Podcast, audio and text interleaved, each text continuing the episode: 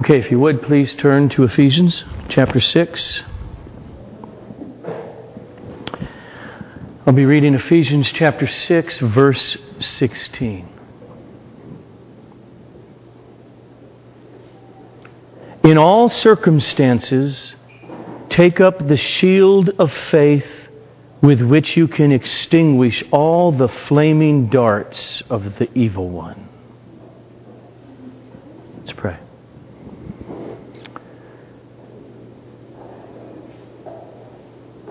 Father, I, I ask for that promise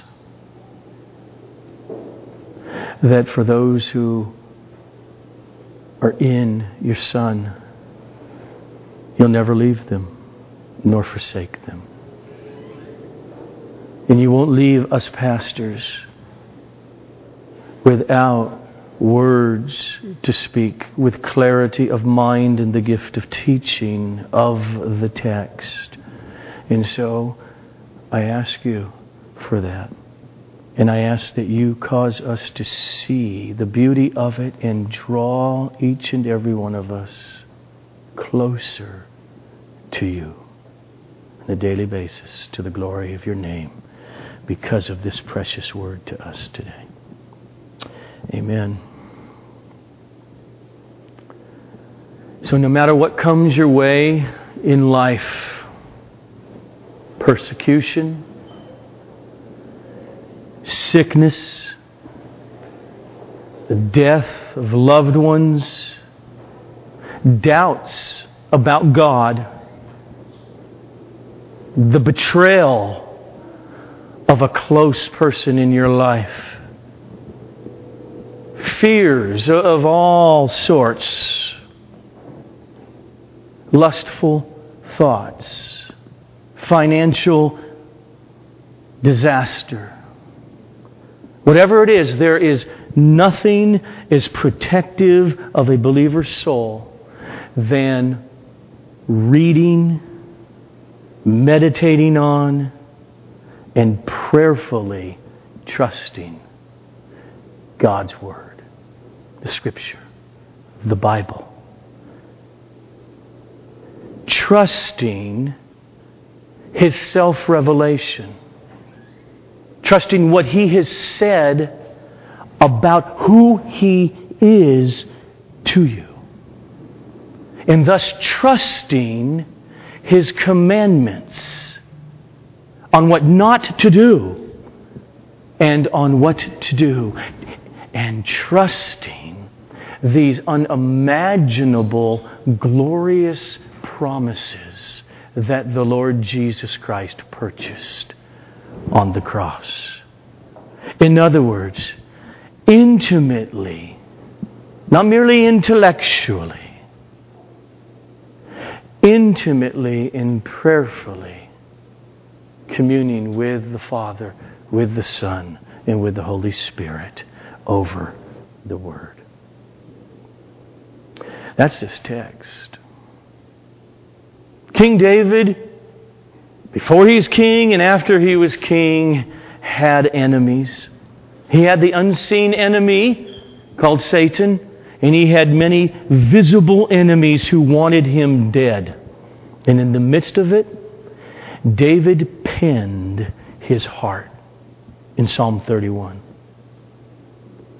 For I hear the whispering of many terror on every side as they scheme together against me, as they plot to take my life.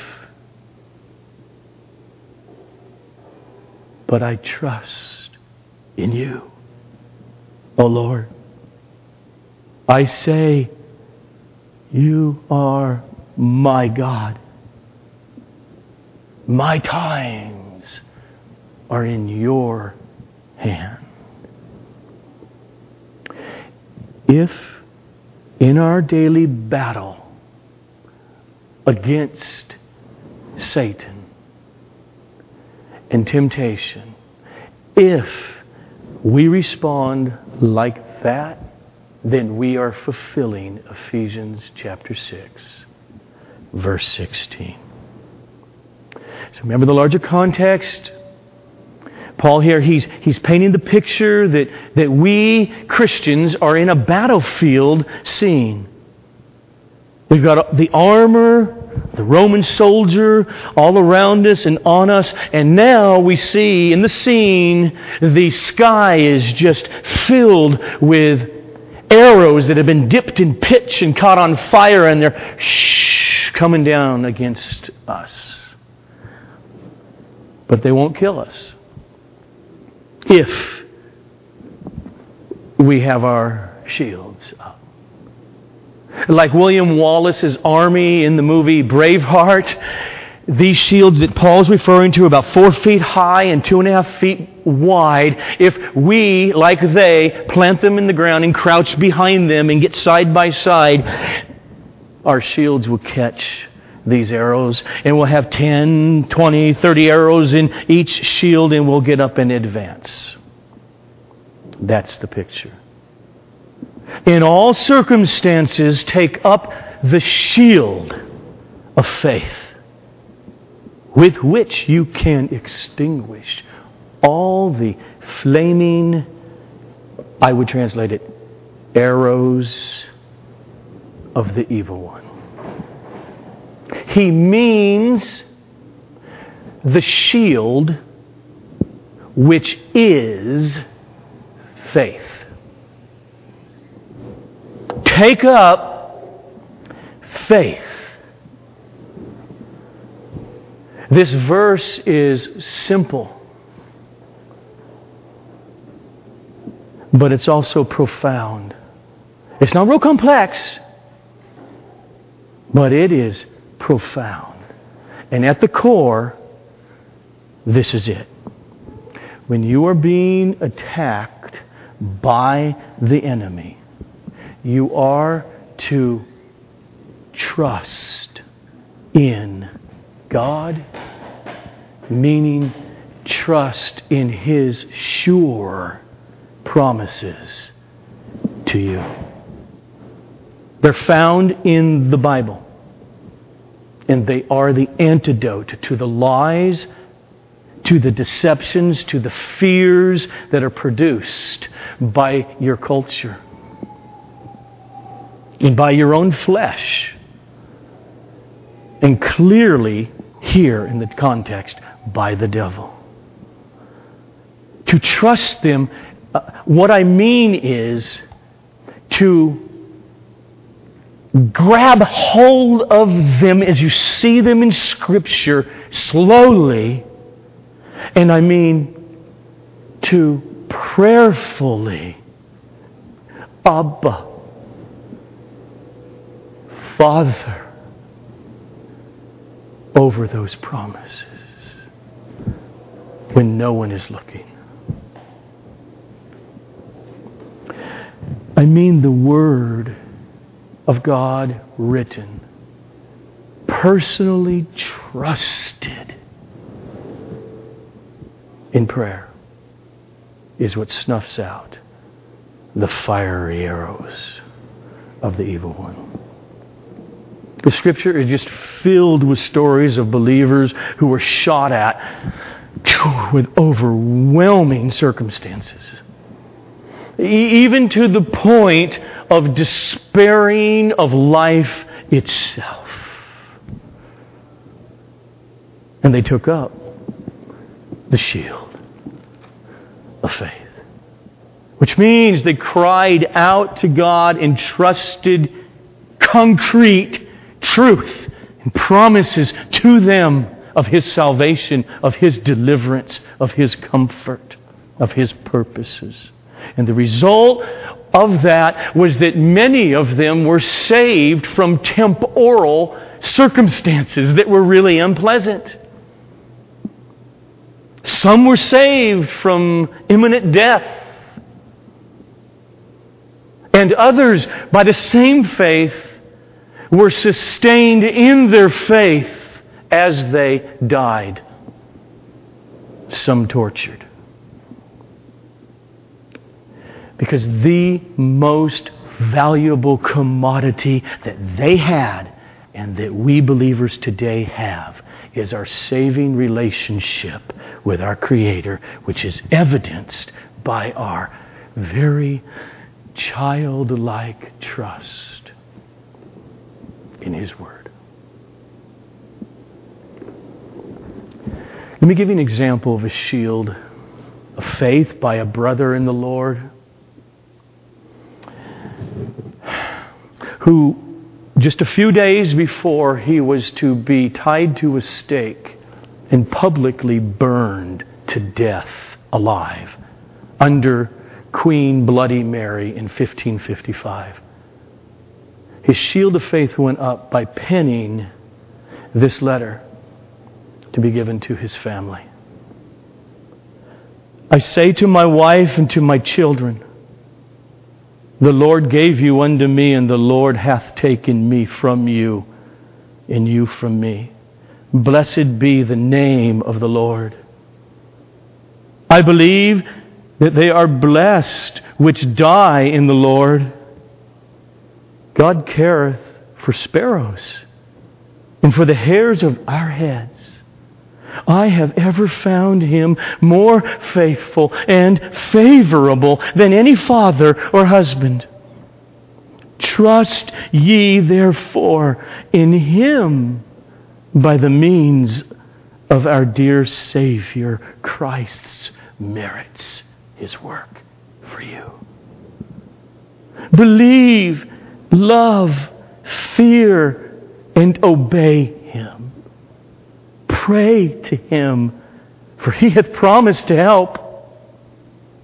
Count me not dead, for I shall certainly live and never die.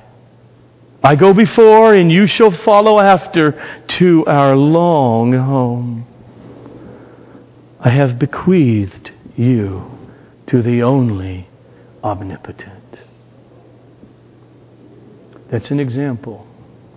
Just one of many millions of examples of our text. Take up the shield of faith. None of us in here has of yet had that type of arrow shot at us, but as the arrows are flying in our lives right now on a daily basis, we are to take up our very personal, intimate, childlike trust, meaning I trust Daddy. I trust His Word. Satan and his evil spirits are relentless in opposing God, hate God, hate God's Word, and hate God's people. And they are against us. And that's why Paul tells us in this passage be strong in the Lord and in the strength of His might, and put on the whole armor of God that you may be able to stand against the schemes of the devil. And in all circumstances, take up the shield of faith, with which you will be able to extinguish all the flaming darts, arrows of the evil one.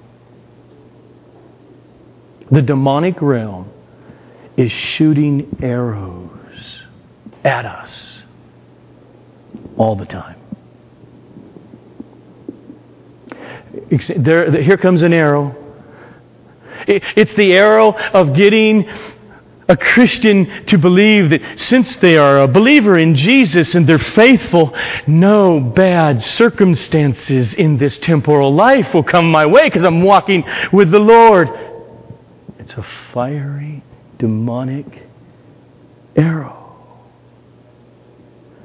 And he'll let them believe that for a number of years. And then that circumstance comes. And that professing Christian had all their marbles in God blessing me in this temporal circumstance. And it comes crashing down.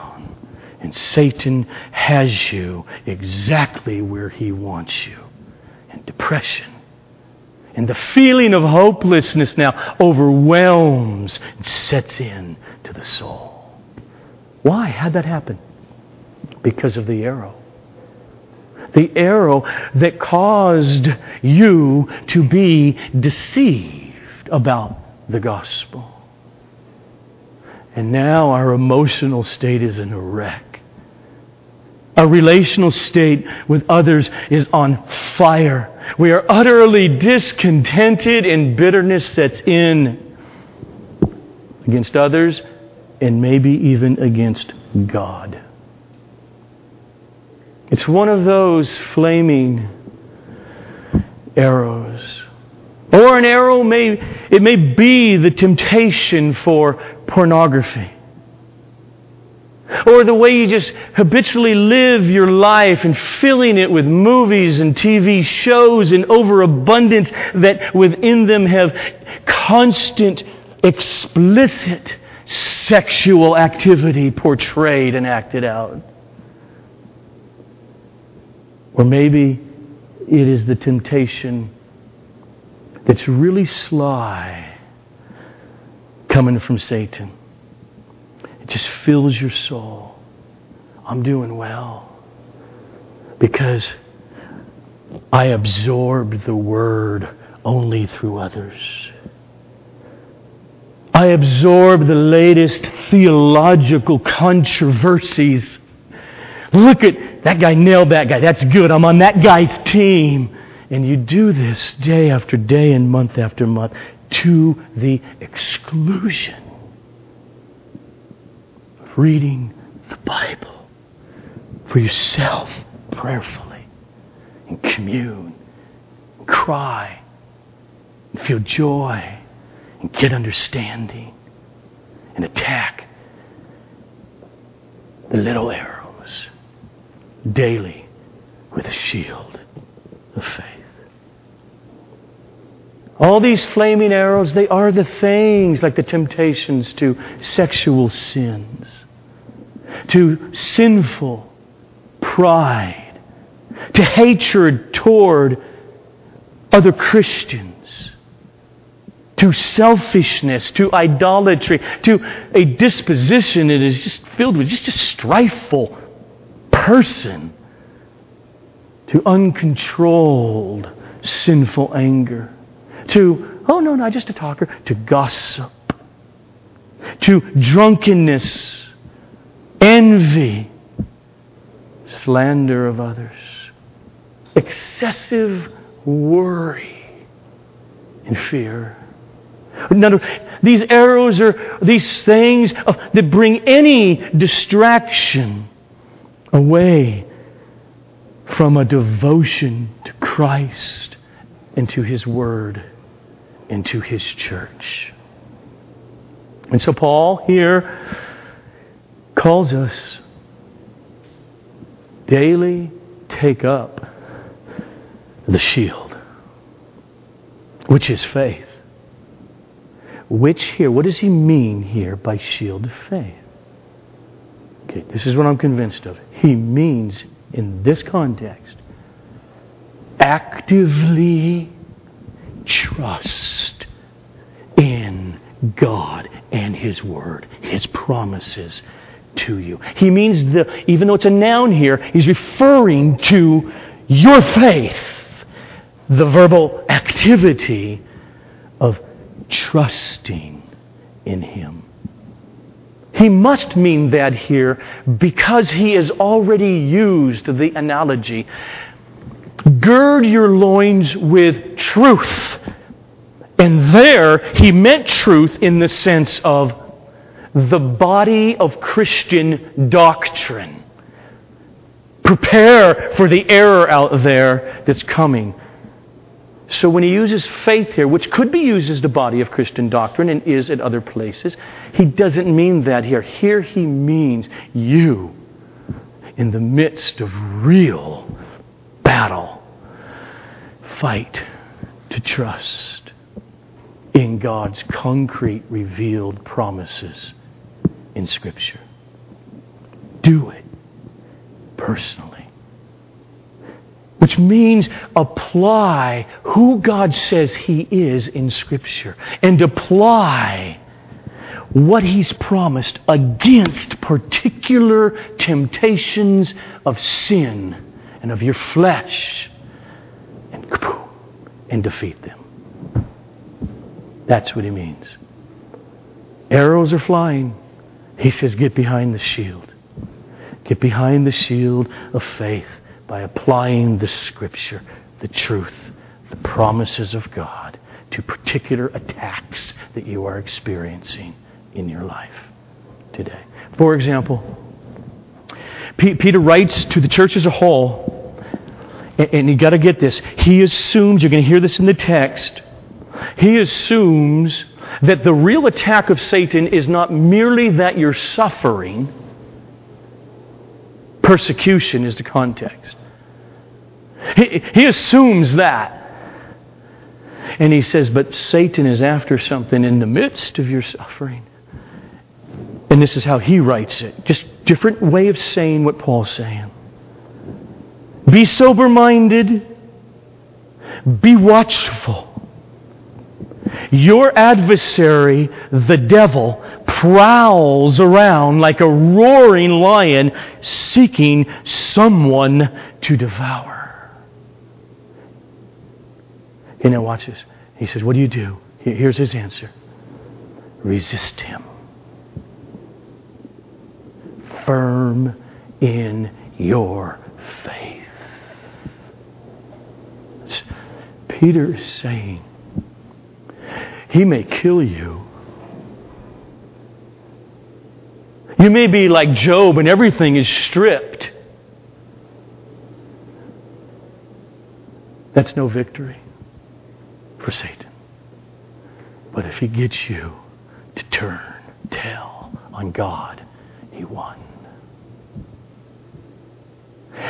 Resist him firm in your trusting him. Because you know that the same kinds of sufferings are being experienced by other Christians throughout the world. Trust in God, trust in His Word was David's shield. This is how he writes it in Psalm 18 when he's running from Saul, hiding out you got to talk about a posse constantly after you. And we get these words from Paul, I mean, from David. I love you, O Lord, my strength. The Lord is my rock and my fortress and my deliverer, my God, my rock in whom I take refuge. Listen to this word. My shield and the horn of my salvation, my stronghold. I call upon the Lord who is worthy to be praised, and I am saved from my enemies. He took up the shield of faith. And Psalm 115, tells us this. O Israel, trust in the Lord. He is their help and their shield. O house of Aaron, trust in the Lord. He is their help and their shield. You who fear the Lord, trust in the Lord. He is their help and their shield. So, take up the shield of faith, of intimate personal trust and communion with the Father. Through this book, through the truth, through His Word. And there is a difference between knowing that God is my refuge intellectually and actually taking refuge in God. And we must distinguish between the two. And so, that's the text. Simple. Arrows are flying to destroy your faith, to get you to not trust and walk with God. Take up faith. Trust in His Word. That extinguishes the arrow's intent.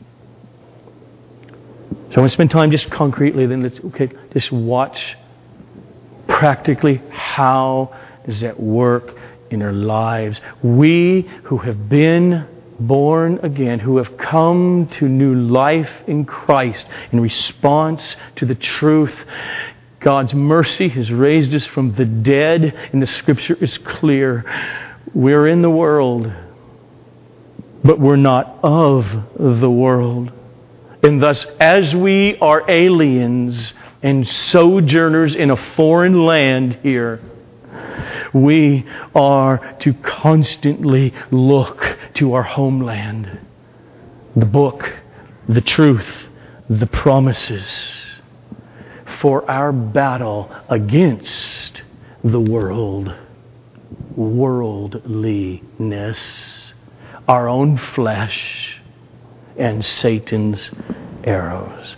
So, for instance, here comes the arrow of absolute discontentment in this or that or another thing. Take up the shield of faith, which means take up concrete, written promises from God as your protection. So, to look and just see how that may unfold, I want you to turn to Hebrews chapter 13, verses 5 to 6. The writer to the Hebrews, he says to these believers, Keep your life free from the love of money and be content with what you have. There's the command.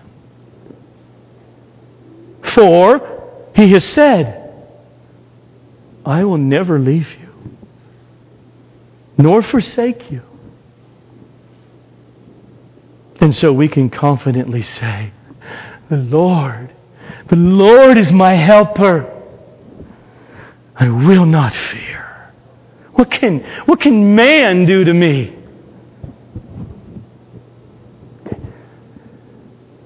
loving money. Meaning, making money or the things that money could buy for you, making them your God is deadly poison. As Jesus says, you cannot worship God in money. You can't serve God in money. You can't do it at the same time. money and the love for money or stuff or things or cars or houses or clothing and food and everything else as that's my source foundationally of happiness will destroy you. It ruined Balaam. It ruined Achan. I know some of you hopefully know what I'm talking about. It ruined Gehazi, Elisha's servant. No, no, he, he wasn't going to take money, but yeah, he wants some of that money. In pocket. It ruined the rich young ruler to whom Jesus spoke. It ruined Judas Iscariot. It ruined Ananias and Sapphira. And Jesus himself said it was the worries Worries. How am I going to pay my bills? Worries of the future. Worries of the present. It was the worries and the riches and the pleasures of this life that were the thorns that grew up and choked out the Word from bearing fruit. Jesus warned, take care and be on your guard against all covetousness. For one's life does not consist in the abundance of his possessions. And then Jesus there went on to tell the parable of the rich fool who planned to build bigger and bigger barns to store and hold his wealth. And then in his story, he says, he didn't know it, but that night he died and had to give an account. And then Jesus concluded with these words So is the one who lays up treasure for himself and is not rich toward God. He's driving at our greed of what we really worship more than the one who created us and offers free salvation through Jesus Christ. That that love of money, as the Hebrew writer says, is deadly poison. In the world in which we live, mixed with our fleshly desires which are within us. It's a battle enough. Along with the devil's arrows, it works to get us to drink that daily poison daily. And so, this little passage in Hebrews 13, verse 5 and 6, it's, it's just a real clear biblical strategy for fighting against the enemy arrows. Now, whether you put love of money as the sin, or sexual immorality you're tempted to as the sin, or backbiting as the sin, or unforgiveness or holding a grudge, it, it, it all works in this basic little biblical structure. Look at it one more time. Verse 5. The word of the Lord comes quietly to you in your prayer closet. Joe, keep your life free from the love of money and be content with what you have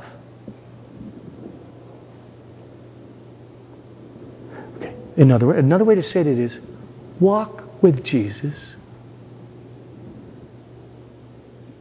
But notice it doesn't just say, okay, just do it. He saved you, now you should go do something for Him. That's not what it's saying. Notice the next word. It tells you why you should do it. And it gives you the power to do it. See it? For Meaning, because He, our Lord, has said this to us. I, the Lord, will never leave you, nor ever forsake you.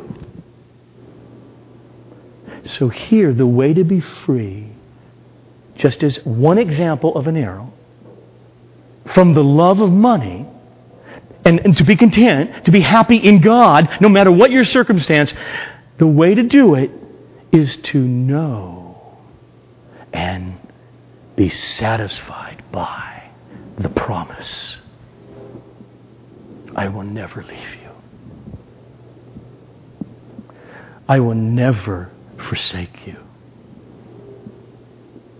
Now, so in our prayer closets, the question comes Do you believe that? Do I believe that right now in my circumstance?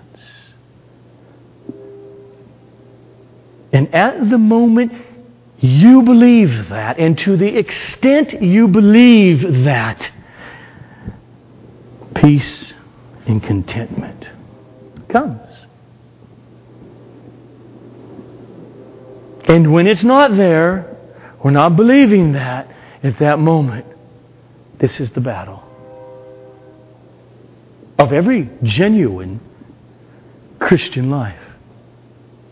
So, whether love of money, put immoral sex in there, put, put sinful anger in there, put just fear, fear, fear that drives your life, put your sin of gossip, put your sin of unforgiveness, put it in there. See, if it's true that, that because of Christ, and his death on the cross and his resurrection and the free salvation that he's given us, if it is true that God will never leave you nor forsake you, then at that moment, you don't need to be like a heroin addict who has no money to get his next fix and therefore will break into someone's home desperately to get it. You don't have to go after money and worry and wring your hands at that moment because God will never leave you or forsake you. He promises to always be there so you can be content. You can be free from the love of money as Paul said in Philippians, right? And he's talking about this is growth in Christianity in Philippians 4. I have learned the secret of being content, even when I have all kinds of financial needs met. And when I have almost none of them met, and I don't know how we're going to eat tomorrow. He said he learned the secret, and his secret was, I can do all things through Christ who strengthens me. God says to you in your prayer closet, I'm right here, right now, in this situation. And when that reality hits the prayerful, born again heart, it produces contentment. It produces the obedience to the command. Free yourself from the love of money and be content with what you have. When faith in our heart is just fanned aflame by the promises of God, What's the result according to this text now? He says it. That's right. He will never leave me nor forsake me. Verse 6. So we confidently say, The Lord is my helper. I will not fear. What can man do to me? You see what faith thinks about?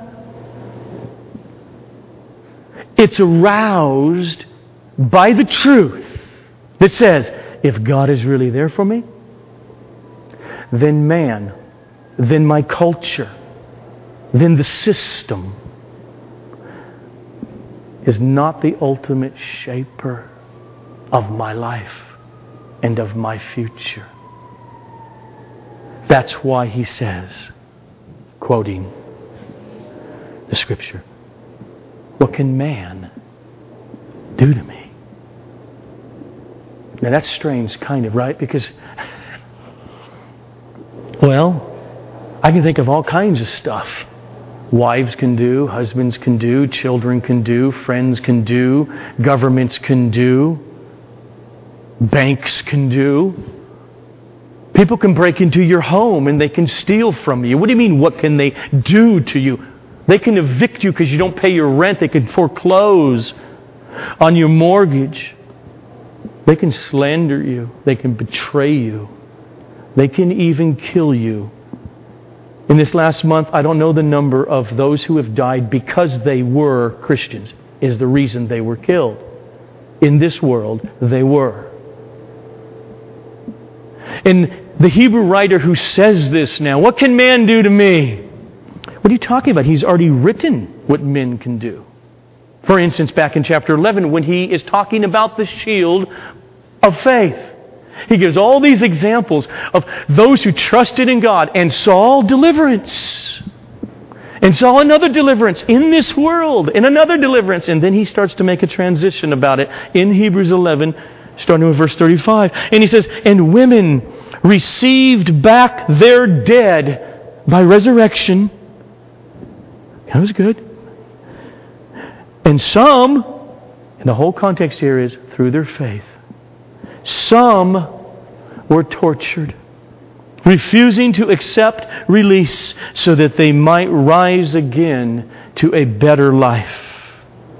Others suffered mocking and flogging and even chains and imprisonment. Paul's writing Ephesians from prison. They were stoned. They were sawn in two. They were killed with a sword. They went about in skins of sheep and goats, destitute, afflicted, and mistreated. And all of these were commended through their faith. So, so the writer of Hebrews here, he's very aware that man can do a lot of stuff to hurt us. So when he says, I will say, the Lord is my helper, I'm not going to fear. What can man do to me? What does he mean?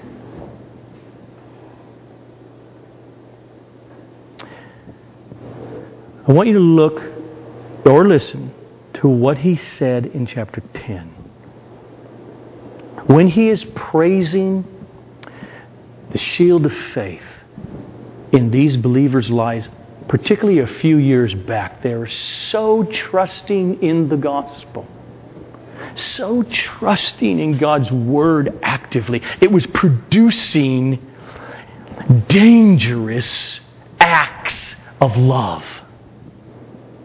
This is what he says in verse 34, chapter 10. For you you had compassion on fellow Christians who were in prison, and you joyfully, joyfully accepted the plundering of your property.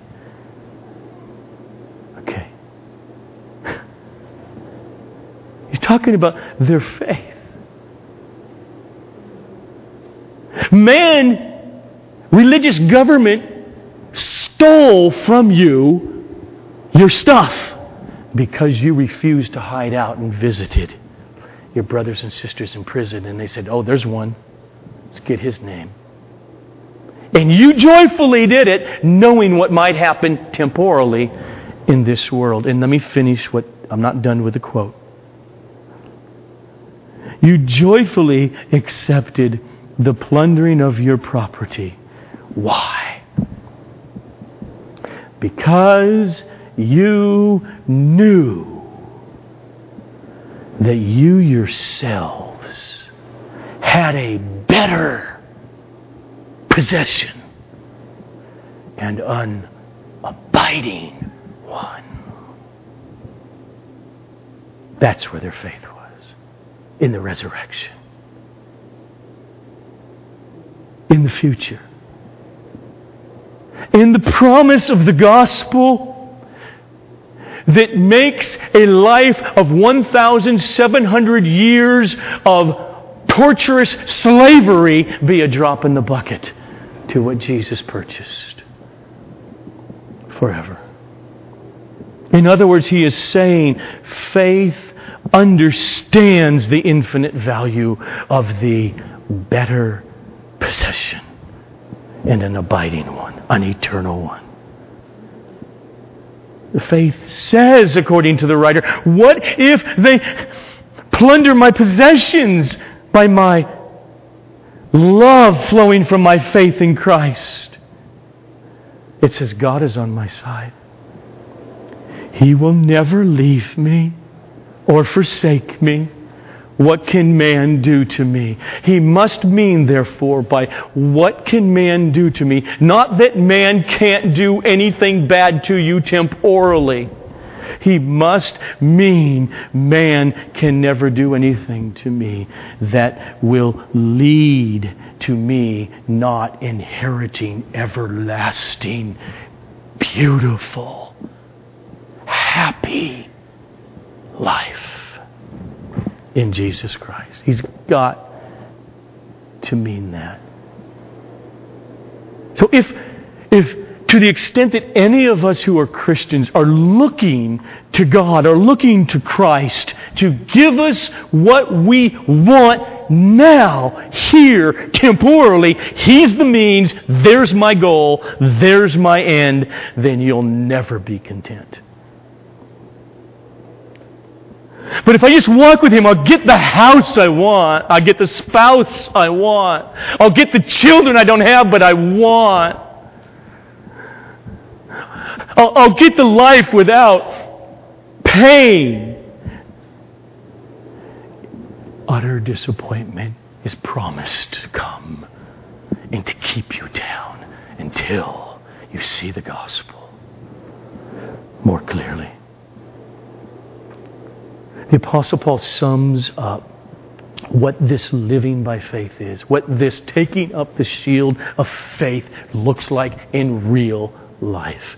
And he sums it up this way in Romans chapter 8.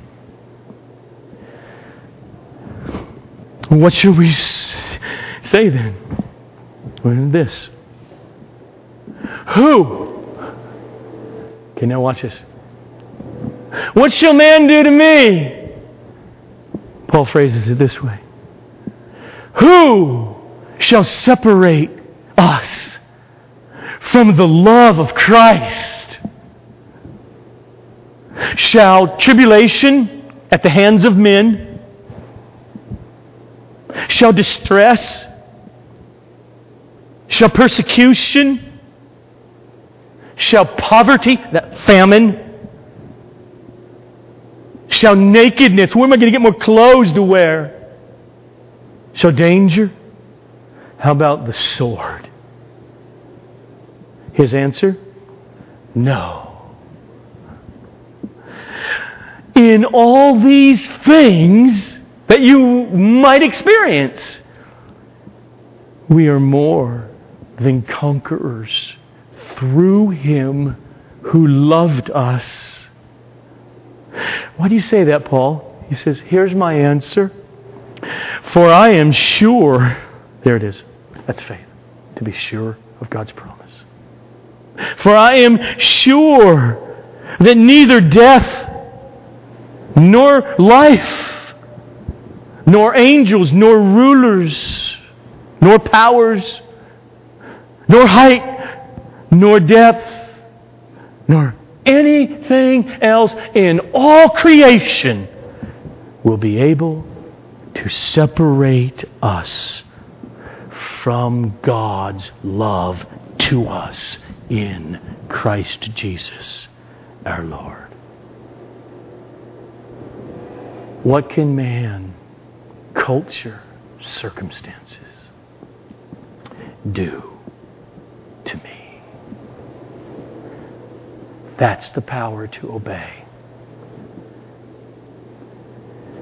Free your life from the love of money, from being enslaved to immoral sex, from being a slanderer, from holding grudges, from not loving brothers and sisters, continuing. That's the power to do it. And so as I close then, take up the shield of faith. Concretely, okay, what, what do we do? I really don't know any other way. I don't know if what I'm going to say, I, I, I, just I can't imagine what it is. And some of you know my little word. If you got another option, let me know. But at the core, it means this get with God over His Word. over the truth,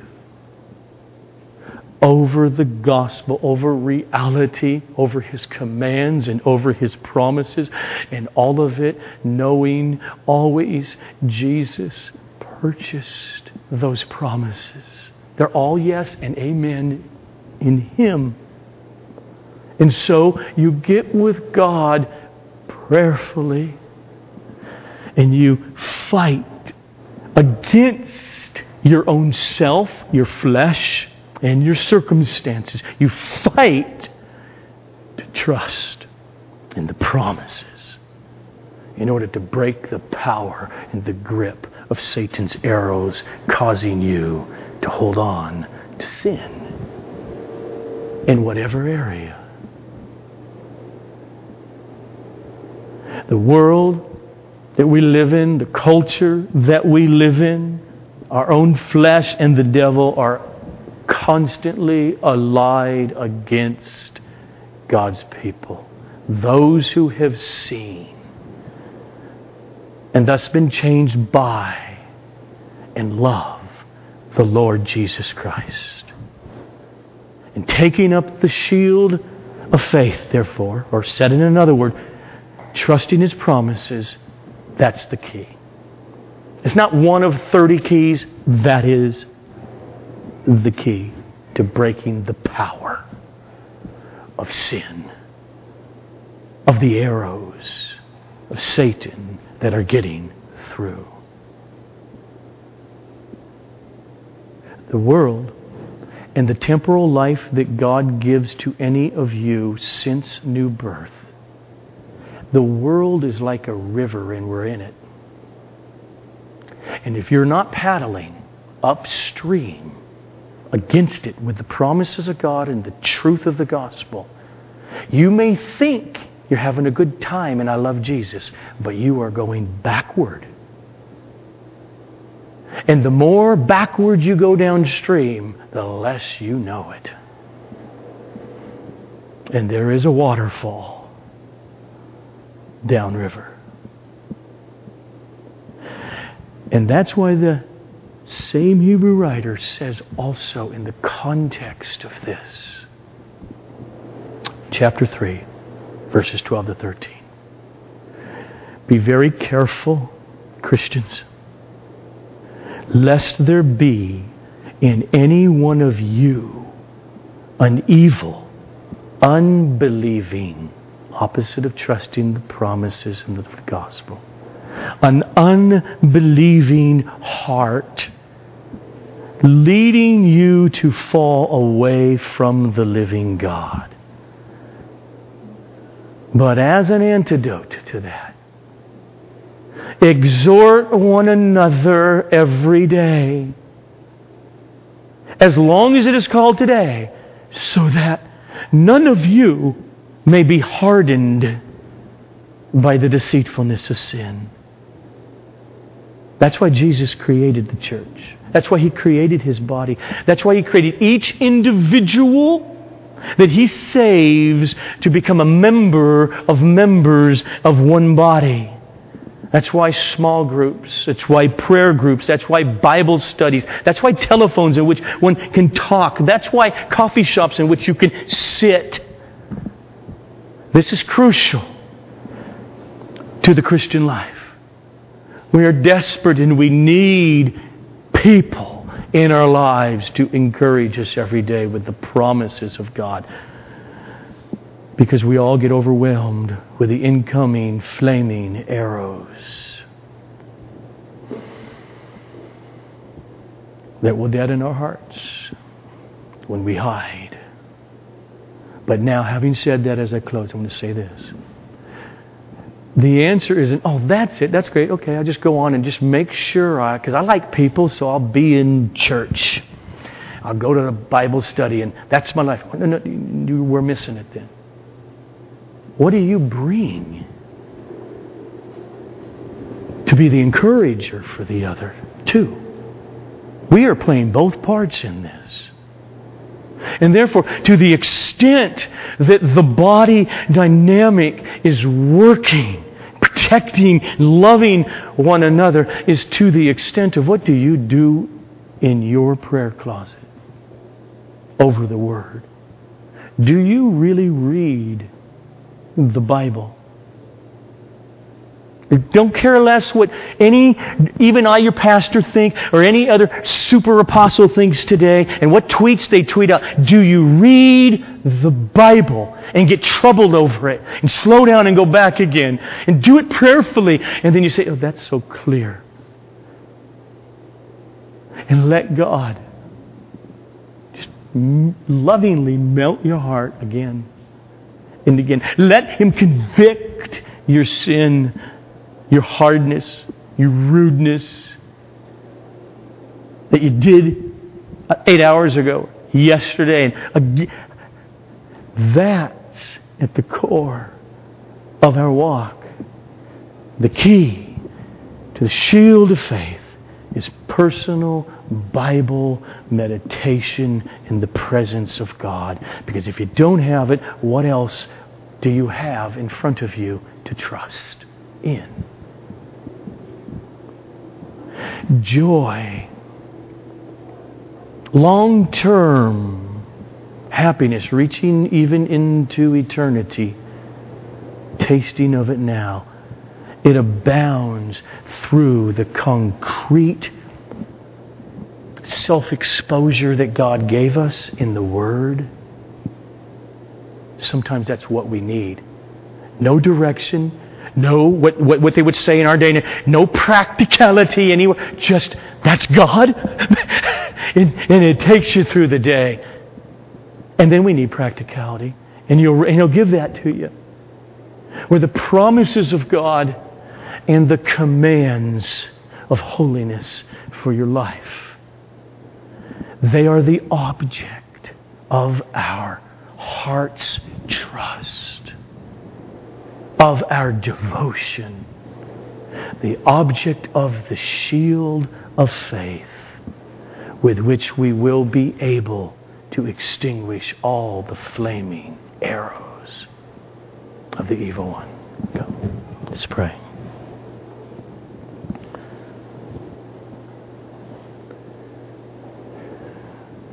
Father, I ask that you do that loving beautiful work of true conviction for every one of us in this room. A Holy Spirit engendered